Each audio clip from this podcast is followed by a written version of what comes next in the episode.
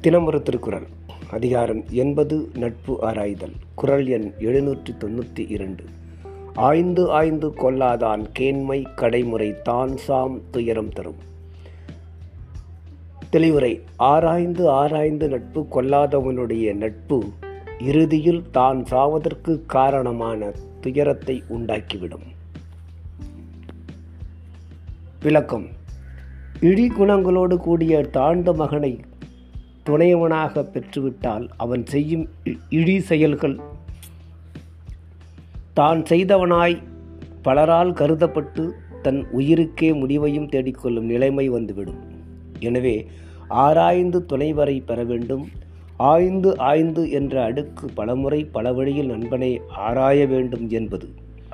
முன் பலமுறை பல வழியில் நண்பனை ஆராய வேண்டும் என்பது முன் ஆராய வேண்டியதை பின்னால் தள்ளி வைத்தால் கடைசியில் தனக்கே சாம் துயரம் தரும் என்றார். ஆகையால் நண்பனை நண்பன் என்று பிறர் அறிவதற்கு முன்னே அவனை ஆராய்ந்து தெளிக என்றார்.